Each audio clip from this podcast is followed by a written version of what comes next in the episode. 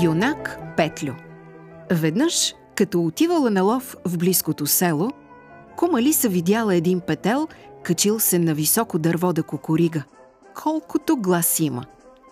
Лисицата доближила неусетно до петела, ала като не могла да го достигне, той бил високо на един клон, попитала го.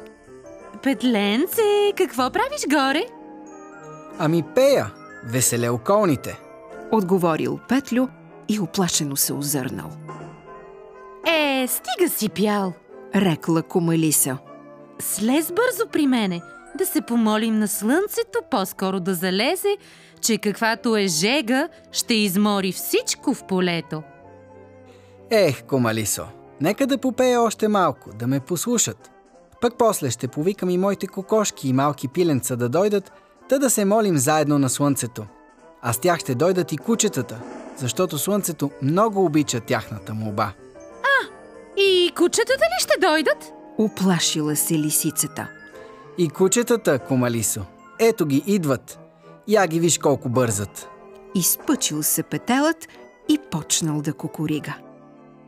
Кума Лиса се е пообърнала и видяла, че право срещу нея върви ловец с две кучета. Тя бързо се мушнала в храстите и извикала на петела.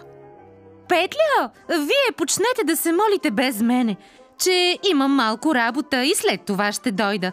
Знаеш ли, аз съм свикнала винаги преди да се помоля на слънцето да се измия. А сега забравих в бързане и може да разсърдя слънцето.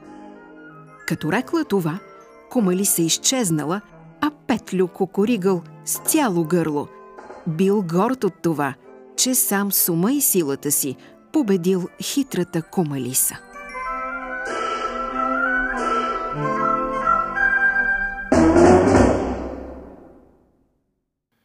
И с сборник с народни приказки Дядо, баба, внуче. Издателство Български писател. София, 1984 година.